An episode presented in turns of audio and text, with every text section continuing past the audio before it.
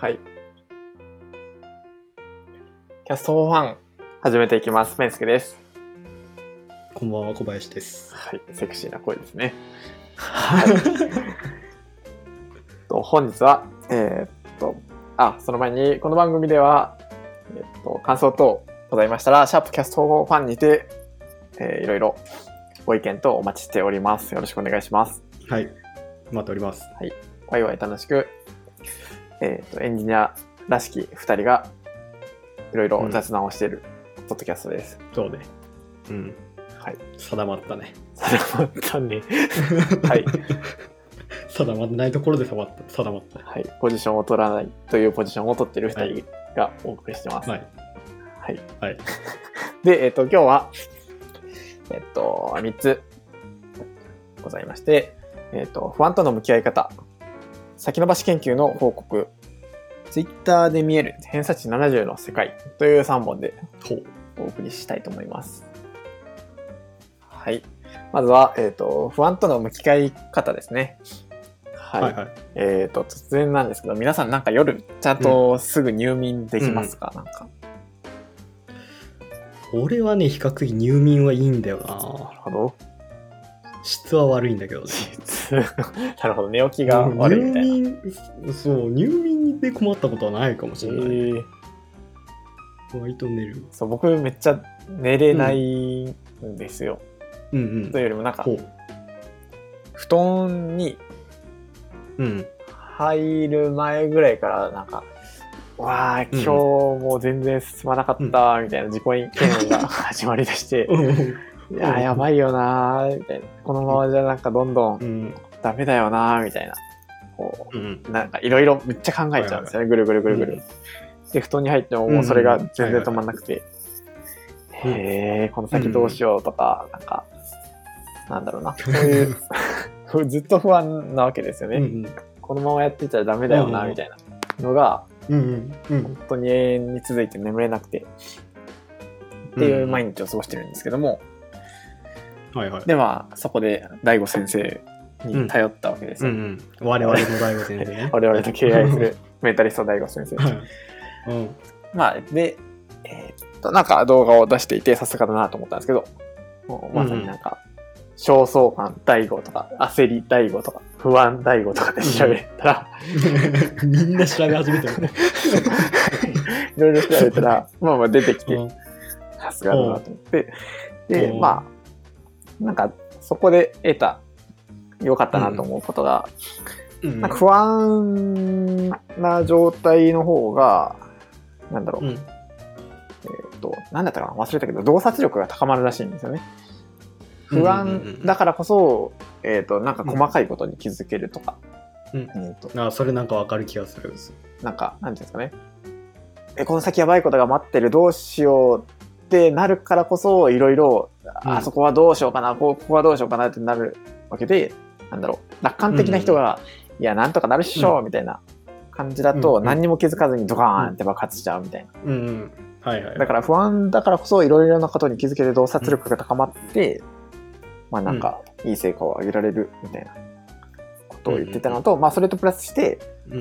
まあ、これが、まあ僕はすごい、あ、良かったって安心したんですけど、その、うん。ストレスと幸せっていうのがセットですよっていううん。のをやっぱり言っていて、そのは、いストレスっていうのを全部完全に消し去っちゃったら、あの、幸せもなくなるみたいなことを言っていて、はいはいはい。なんとなく想像つくわ。そう。で、そう、なんか日本ってあれらしいんですよ。その、ストレス大国だと言われつつも、長寿大国であるんですよ。うんうんうん。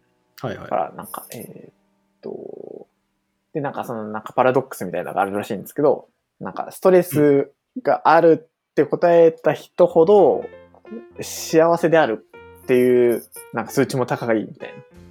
逆に、い。ほんそう、ストレスがないと、幸せの数値も低いみたいな。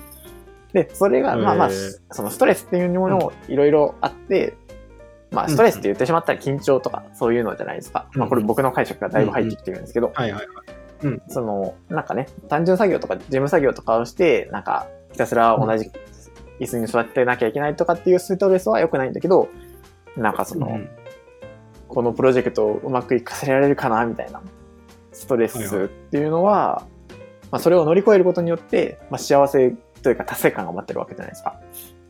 うんうん、そうだね。だからこそ、まあ、そのストレスとともに幸せがセットでついてくるみたいな。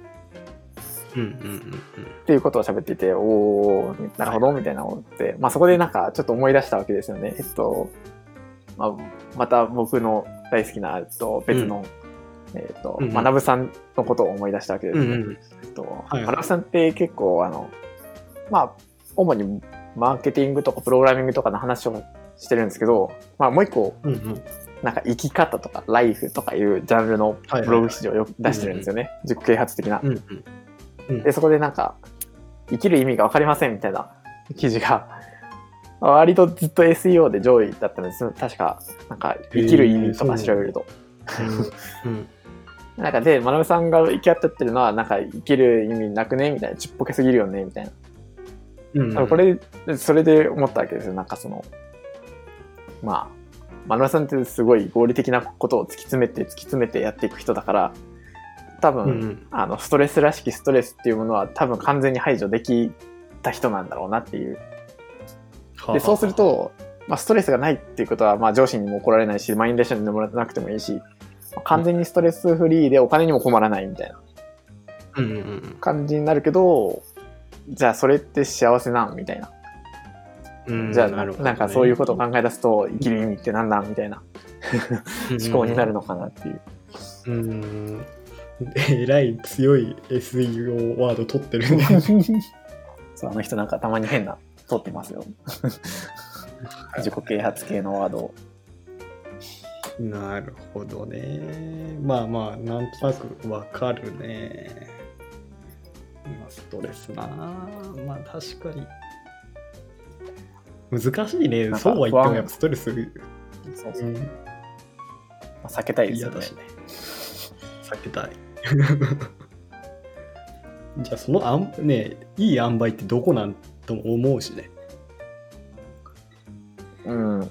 そう。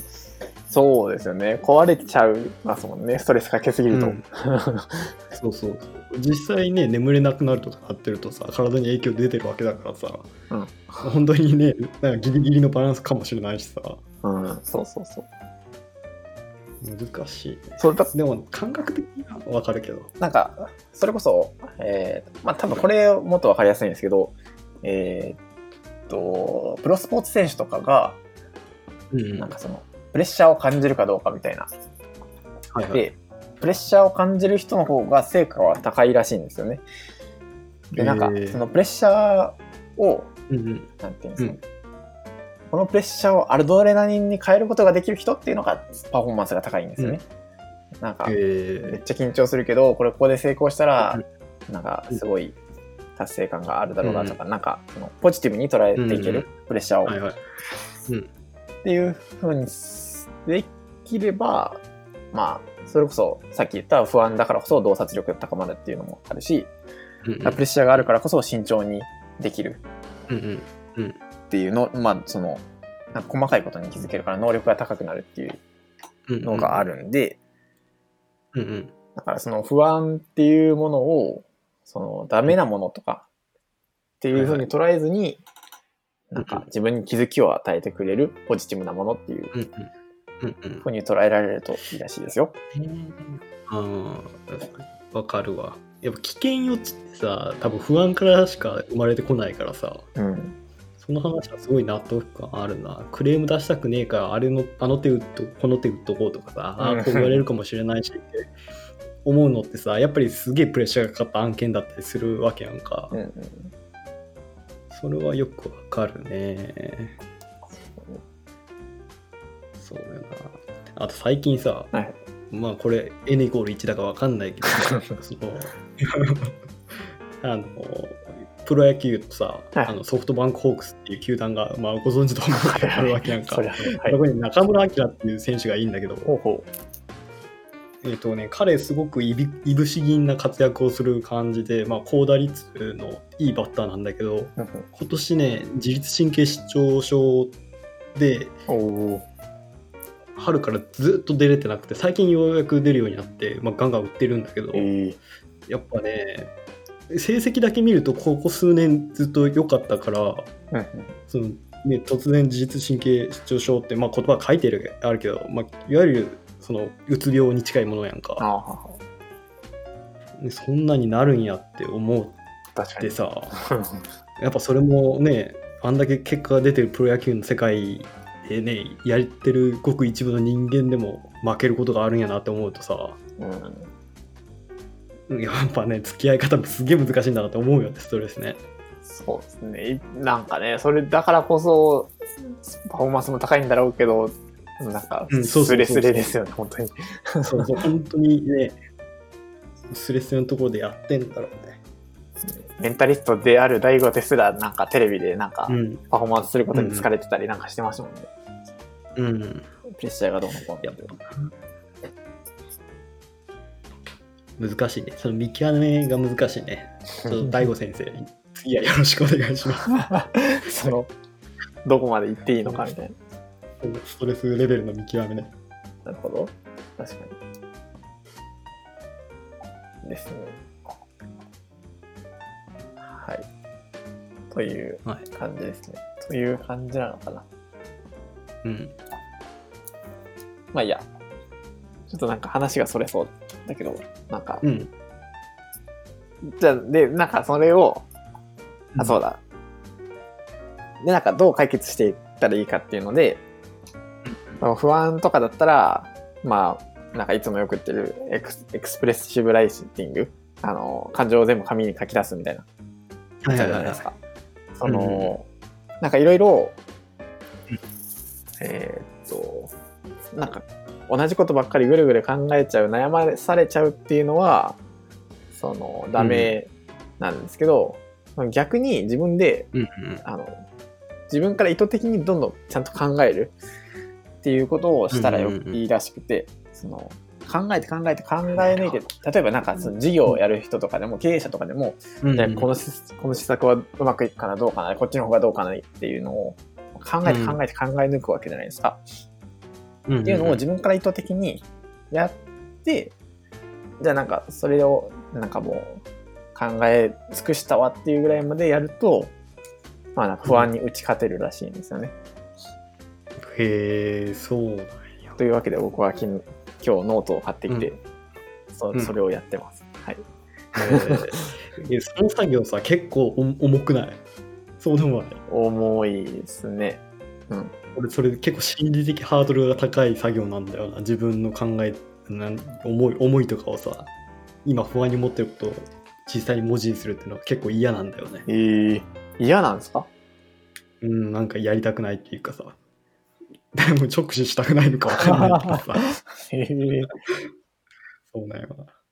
そうおお。なんかでも、そうか。結構うん、クリアになって結構かけてる。いいあ、本当。うんやったらね、多分クリアになるんだろう僕、一時期なんか、あ僕というかキャスト4ファンでもやりましたけど、えっと、なんだっけ、日報とかやってたじゃないですか。はいはい。ああいうの多分結構いいと思ってるんですよね、やっぱ。はいはい。振り返り、振り返って内省をするっていうのが。うんうん。だから、すごいいいなと。そうね。やっぱり、はいなんていうのに、全然浅いからって分かんないけど、その認知療法的な手法、やっぱ結構いいんだろうね。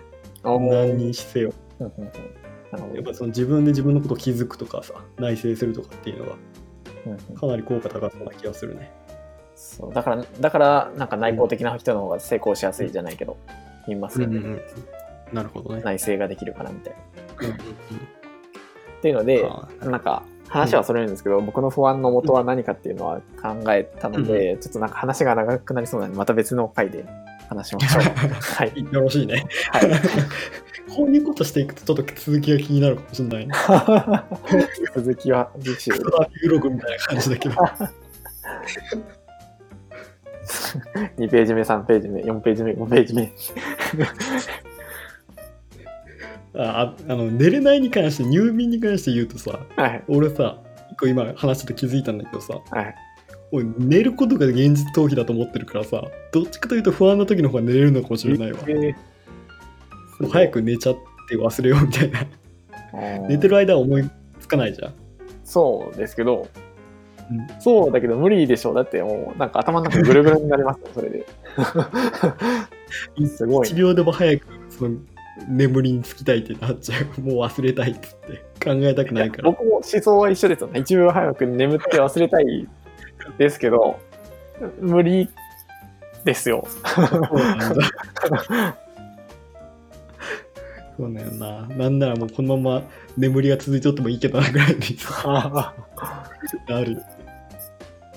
えー、無理ですけどね、なんか、ね、羊が1匹、羊が2匹とかやっても無意味だし、それこそランダムシャッフル思考だかなんだかやれって言うからやってみても無理だし、普通になんか無無の状態が10秒、1分ぐらい続いて、やっぱ寝れねえわってなって、不安になるっていう。なるほどね。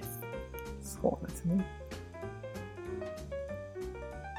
それでたまに、あの、うん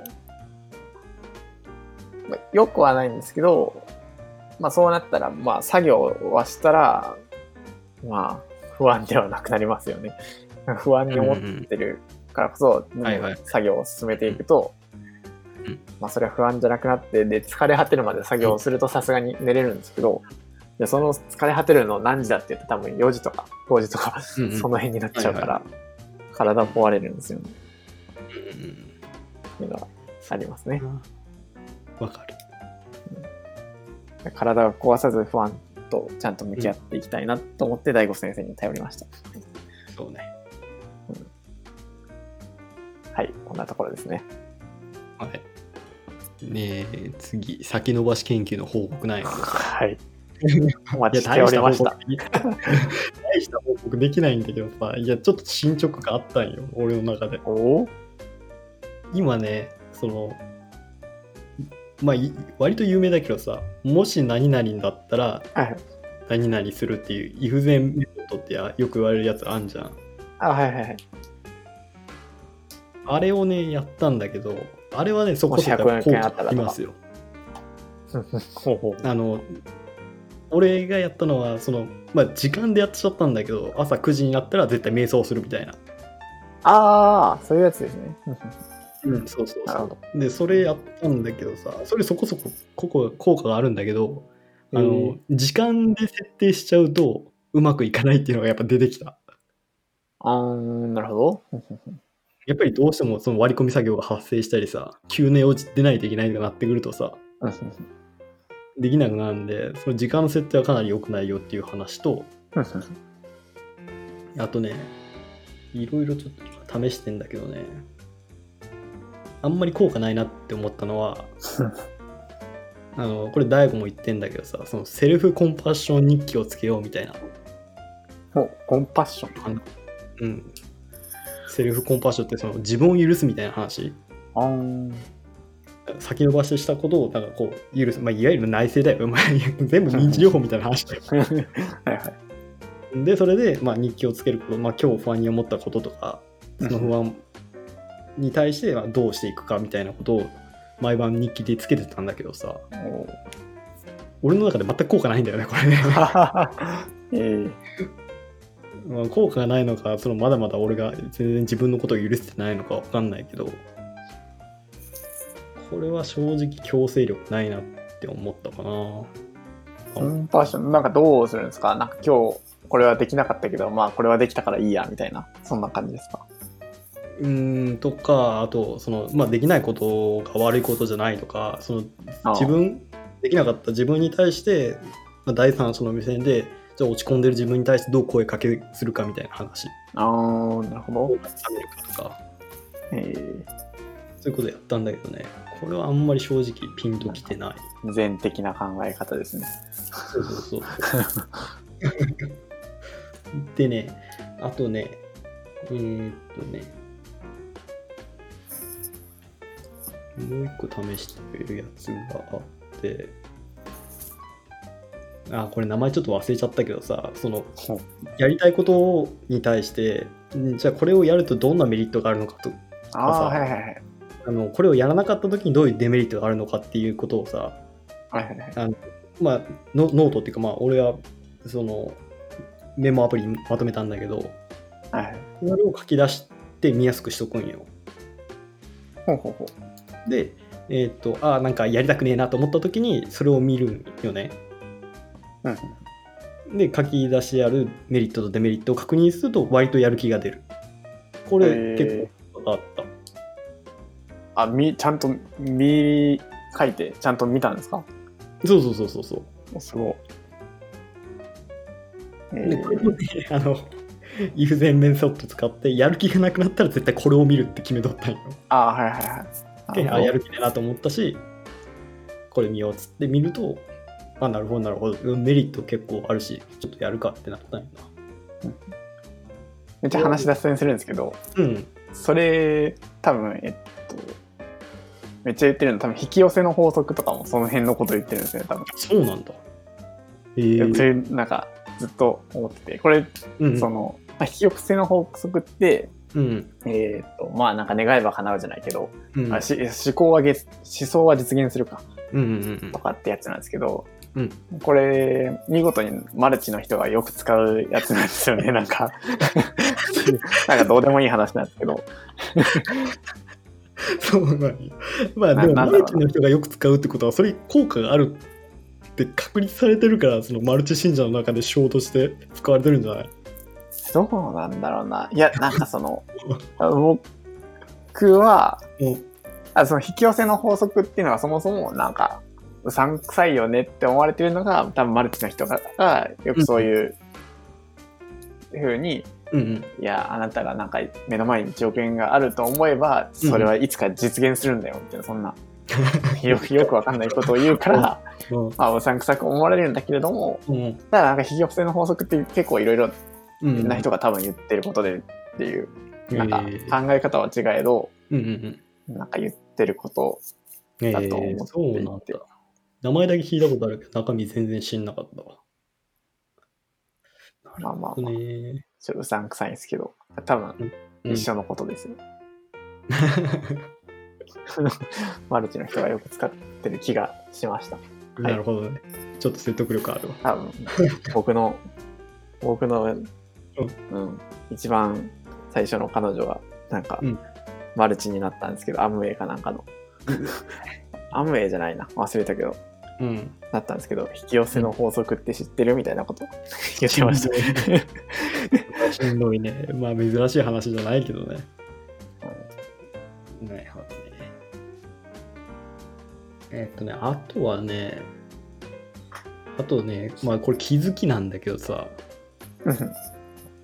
あの、そのタスクとして書き出せてるやつは当然そのいろんな方法でさ、割と強制してできるんだけど、やっぱ頭の中になるタスクさ、無意識に先延ばしてるわ。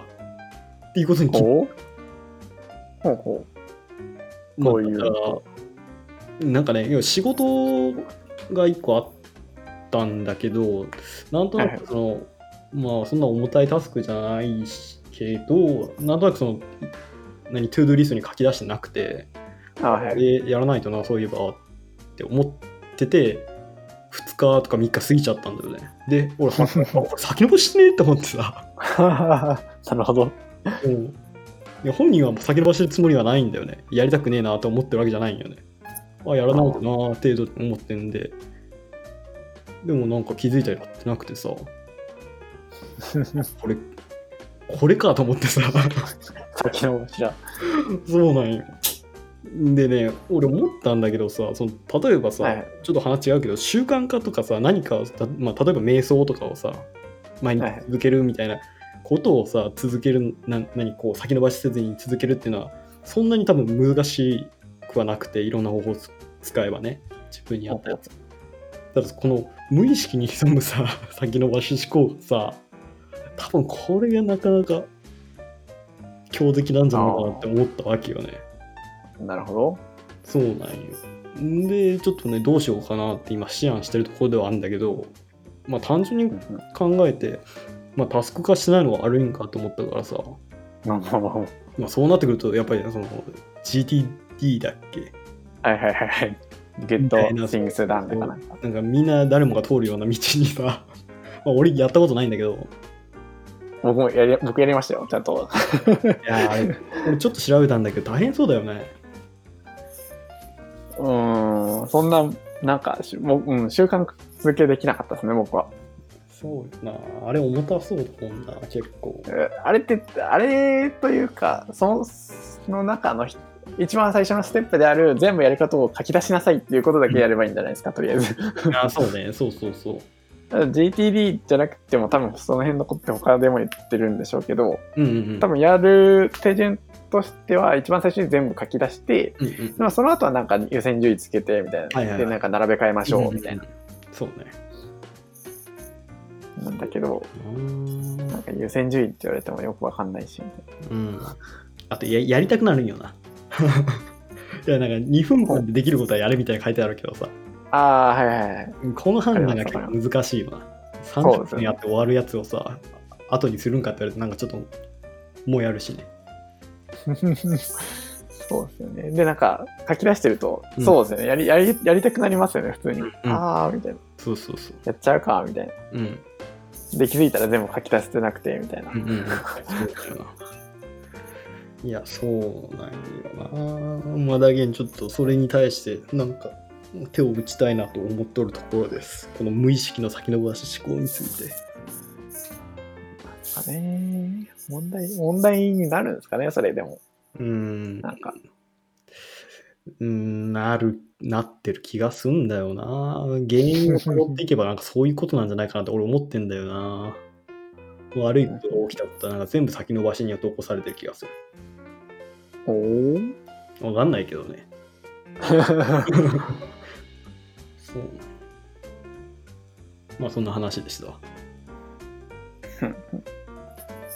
はい次いきますか？はい。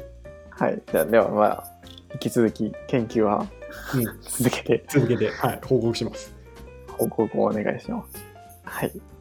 で、えっと最後ですが、えっと、ツイッターで見える偏差値70の世界ということで、えっと、なんかツイッター偏差値高くないですか、なんか。わかるわかる。だから俺見たくないんだよ。そうねおかしいですよね、あの世界。なんか、おかしいおかしい。マジで。そうまあ、今朝もね、なんか、うわーって思ったのが、そのうんまあ内容はどうであれ、最後にちらっと一言書いちゃっうんたのが、うん。うん。まあ、月収80万って少ないけどね、みたいな。げ月賞か。まあ、月賞、まあ、どっちでも一緒ですけど、大して変わんないですけど、あ、おおーみたいな。おおってなるじゃないですか。う月賞80万ってなんぼだよ、みたいな。ん。ねえどんだけの人が持ってんだよ、みたいな。仮に、もう、すどんだけ聞かれても50%持っていかれようと月月手取り40あるんだから、それってどうなんみたいな。そうねね一般的には優勝レベルだよね。本当、うんマジで。あのそうそういうのがね、うんもう多すぎますよね。なんか、うん、そうだよな。片やなんかね、地元の周りを見ればなんか手取りが二十数万だ。で、なんか、えーそんな9時5時で帰れんのとか、普通に8時から8時まで働いてるんだけどとか。っていうのが当たり前の世界、うん。当たり前じゃないけど、まあまあそういうのも、まあよくいるみたいなはいはいはい。感じなんだけど、ツイッター見てるとそういう人の発言しか目につかないから、うってなりますね。なるなる。よくなる。基本的にもう全部フィクションだと思ってるからね、俺は。タイムラインに書いてあることすべてが。思えないんだよいやなここにそのタイムラインという世界に身を置くことがね、ほんとね、100がやって一理なしだと思う。いや、もう一理なしは言い過ぎ、に2理ぐらいは正直あるけど、たまにやっててよかったと思う時あるけどさ、うん。でもそれぐらいの割合なんだよ、俺の体感では。いや、まあうんもう、うんその1理うんぐらいのためにずっと張り付いてますけど、うんだからそのね、一理だけをなんか抽出できる何かが欲しいんだよな。ねえ。ね。じゃないと、もう本当にこれ、あれだよね、もう、なんだろうね。神様みたいな、ゾッとするやろな、人間がさ、こんなもん作ってさ。えそうなんですよね。どうでもいい話です。でも一番共感できたかもしれない。どごいよね。すごい、すごいんだけど、ただなんか、自分も割と近づけつつあるから、その偏差値70の世界に。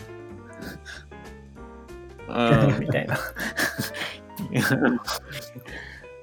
え、なんか、それが、もしかしたらいいのかもしれないですけどね。あまあうん。